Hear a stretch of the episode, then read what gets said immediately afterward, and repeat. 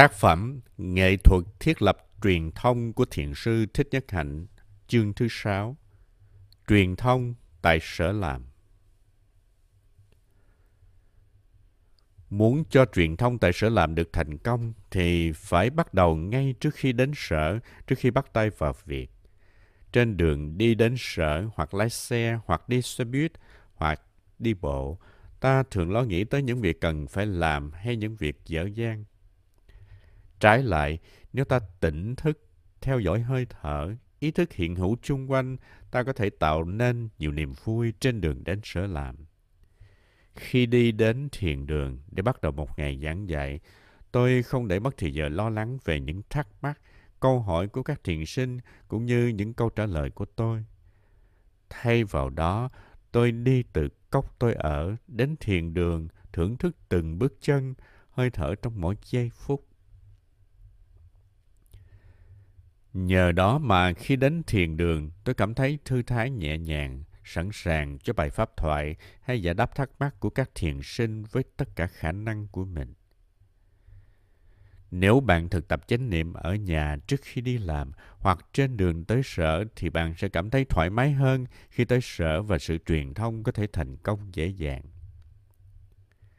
Những suy tư về công việc về những vấn đề liên quan tới việc làm sẽ ảnh hưởng tới sự truyền thông trong sở làm. Chúng ta có thể nghĩ rằng mục đích của công việc chỉ là để phục vụ cho một ai đó hay chế tạo nên một vật dụng gì đó. Nhưng khi làm việc, chúng ta sử dụng cả ý nghĩ, lời nói và hành động. Truyền thông là sản phẩm của công việc ta làm. Nó không khác gì sản phẩm do ta chế tạo. Nếu truyền thông tốt đẹp, thì không những ta sẽ vui thích hơn khi làm mà còn tạo được môi trường hòa điệu, thuận lợi, có ảnh hưởng đến công việc. Ta làm việc với tâm thương yêu hơn và giúp ích được cho nhiều người hơn. Nêu gương khi lãnh đạo Mấy năm trước đây khi tôi tới Ấn Độ, tôi có gặp ông Nara Janan khi ông còn là Chủ tịch Quốc hội của Ấn Độ. Chúng tôi bàn việc sử dụng thực tập lắng nghe và ái ngữ tại các cuộc bàn thảo trong Quốc hội. Tôi nói rằng mọi môi trường làm việc, kể cả môi trường chính trị, đều có thể trở thành một môi trường xây dựng trên hiểu biết và yêu thương. Xây dựng được một môi trường lành mạnh và nuôi dưỡng cho một tập thể làm việc là tạo nên một môi trường khuôn mẫu xây dựng cho thế giới. Sử dụng chánh niệm và ái ngữ trong môi trường làm việc là cống hiến tinh hoa của chúng ta. Phối hợp với tuệ giác và kinh nghiệm, chúng ta có thể đi đến những quyết định sáng suốt nhất. Nếu không có khả năng lắng nghe đồng nghiệp bằng tấm lòng rộng mở, mà chỉ chấp nhận và hỗ trợ những ý kiến quen thuộc mà ta đồng ý, thì ta sẽ gây hại cho môi trường làm việc. Dù ở vào địa vị nào trong khi làm việc, ta cũng có thể nêu gương bằng cách học hạnh lắng nghe tất cả mọi người bằng chú ý và ưu tư một cách bình đẳng. Nhiều môi trường làm việc thường tạo ra lắm bức xúc.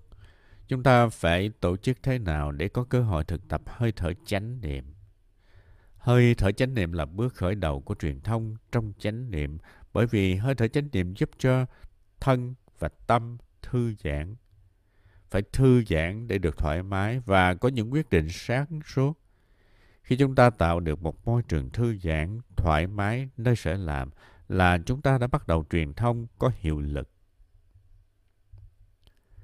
Ông Narayanan và tôi đã thảo luận về phương thức đưa thực tập chánh niệm vào trong Quốc hội Ấn để giảm thiểu bức xúc.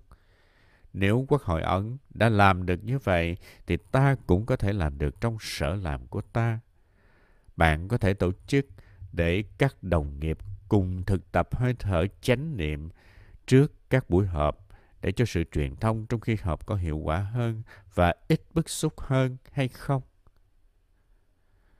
Cho dù bạn không thể tổ chức để đồng nghiệp cùng thực tập, nhưng chỉ với hơi thở của chính bạn cũng đủ để cải thiện sự truyền thông khi làm việc. Đôi khi sự truyền thông trong sở làm có thể là rất mật khó khăn, nhưng chỉ một hơi thở chánh niệm cũng đã làm cho tình hình khả quan hơn rồi. Chào hỏi đồng nghiệp. Khi đến sở làm, việc đầu tiên của bạn là làm gì? Bạn có mỉm cười với các đồng nghiệp không? Bạn có chào hỏi đồng nghiệp không? Những giây phút đầu khi đến sở làm rất quan trọng cho không khí làm việc suốt cả ngày.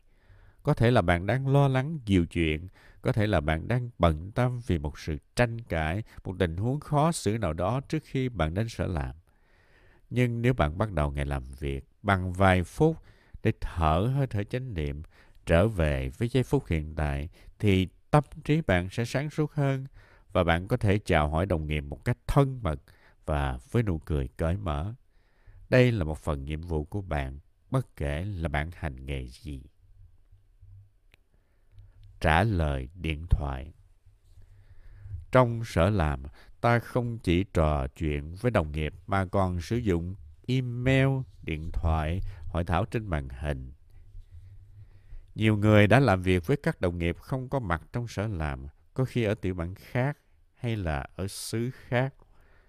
Mặc dầu vậy, ta cũng có thể biến các cuộc nói chuyện trên điện thoại hay email thành một cơ hội để thực tập truyền thông với tâm yêu thương. Mỗi khi điện thoại reo, chúng ta coi đó như là một tiếng chuông chánh niệm và ngưng lại việc đang làm. Thay vì hấp tấp trả lời ngay, bạn theo dõi ba hơi thở vào ra để thực sự có mặt khi trả lời điện thoại. Ghi nhận cảm xúc, bức xúc hay là bực mình hay gì khác khi bị ngưng công việc để trả lời điện thoại. Bạn có thể nhấc điện thoại lên trong khi thở để cho các đồng nghiệp biết rằng bạn sắp sửa trả lời. Tuy nhiên, bạn không vội vã. Làm như thế là để các đồng nghiệp không cảm thấy là bị tiếng điện thoại quấy rầy. Bạn cũng có thể áp dụng phương pháp ấy khi đọc email. Chúng ta thường có thói quen đọc hết email này sang email khác mà không thở hơi thở chánh niệm và tỉnh thức để đọc email. Có thể rằng nếu chúng ta thở vào ra trong chánh niệm và dừng lại trong tỉnh thức như thế trước khi mở và đọc email có mất chút ít thì giờ và làm cho công việc của ta chậm lại đôi chút nhưng sự truyền thông qua nội dung email sẽ có hiệu quả hơn sáng suốt hơn và có nhiều hiểu biết hơn Trước khi gửi đi email hay gọi điện thoại cho ai, bạn có thể đọc thầm câu kệ sau đây. Tiến đi, tiến đi ngoài ngàn dặm, xây dựng lòng yêu thương. Mỗi lời là châu ngọc, mỗi lời là gấm theo.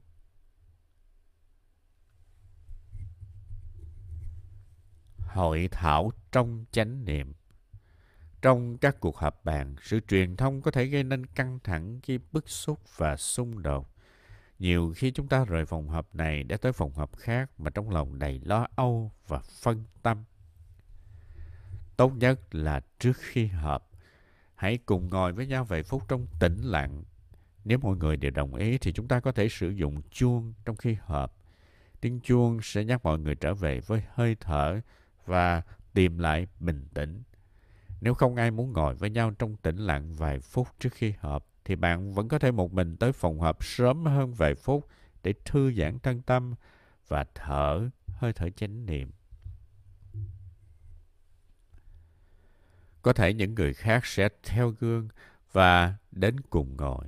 Bạn không cần nói gì hay chứng tỏ cho người khác biết chú ý của mình. Chỉ ngồi yên, thở như thế và cảm nhận ích lợi của phép thực tập. Để góp phần vào việc tạo dựng không khí của buổi họp cũng nên có vài lời nhắc nhở các thành viên trong buổi họp là nên tôn trọng ý kiến và lời phát biểu của người khác khi họp. Nếu ta chỉ muốn áp đặt ý muốn của mình lên người khác thì ta sẽ tạo căng thẳng và đau khổ trong sở làm. Vậy thì trong các buổi họp, ta nên mở rộng lòng và lắng nghe trải nghiệm cũng như tuệ giác của những người khác. Nếu bạn có một ý kiến tuyệt vời và muốn chia sẻ ngay thì cũng không nên gạt bỏ ý kiến của người khác. Hãy mời mọi người trình bày ý kiến của mình. Hãy tin tưởng rằng ý kiến tốt đẹp nhất sẽ phát xuất từ tuệ giác của tập thể. Khi họp nên sử dụng lắng nghe và ái ngữ, theo dõi hơi thở khi nghe, mọi người thấy nhau nói và không nên ngắt lời người khác, tránh tranh cãi phát biểu trải nghiệm của mình cho toàn thể nghe.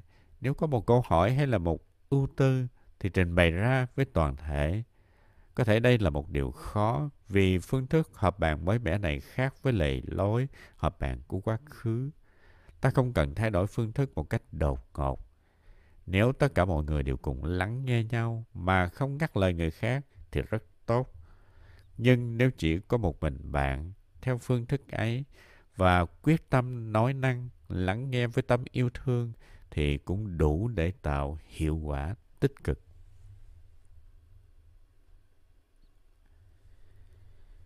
Thiết lập cộng đồng trong sở làm nếu bạn nêu gương thực tập truyền thông trong thương yêu thì sẽ có nhiều đồng nghiệp theo bạn cùng thực tập, cùng với bạn thiền hành, thiền tọa và thở chánh niệm. Nếu chung quanh mọi người đều thực tập chánh niệm thì ai cũng sẽ được năng lượng chánh niệm tập thể hỗ trợ và lắng nghe, ái ngữ sẽ trở nên càng dễ dàng. Càng thực tập chánh niệm, bạn càng tìm ra những phương cách để cải tiến môi trường trong sở làm. Mỗi khi ta sử dụng ái ngữ và lắng nghe sâu, thì mọi hành động của ta sẽ là tiếng chuông chánh niệm cho tất cả mọi người. Khi ta đi từng bước chậm rãi thảnh thơi là ta đang khuyến khích những người khác cũng đi như ta, mặc dù họ không biết rằng ta đang thực tập chánh niệm. Khi ta mỉm cười thì nụ cười của ta sẽ hỗ trợ ta và nhắc nhở mọi người chung quanh. Khi ta thực tập thì sự hiện diện của ta sẽ có ảnh hưởng tích cực cho ta và cho những người chung quanh.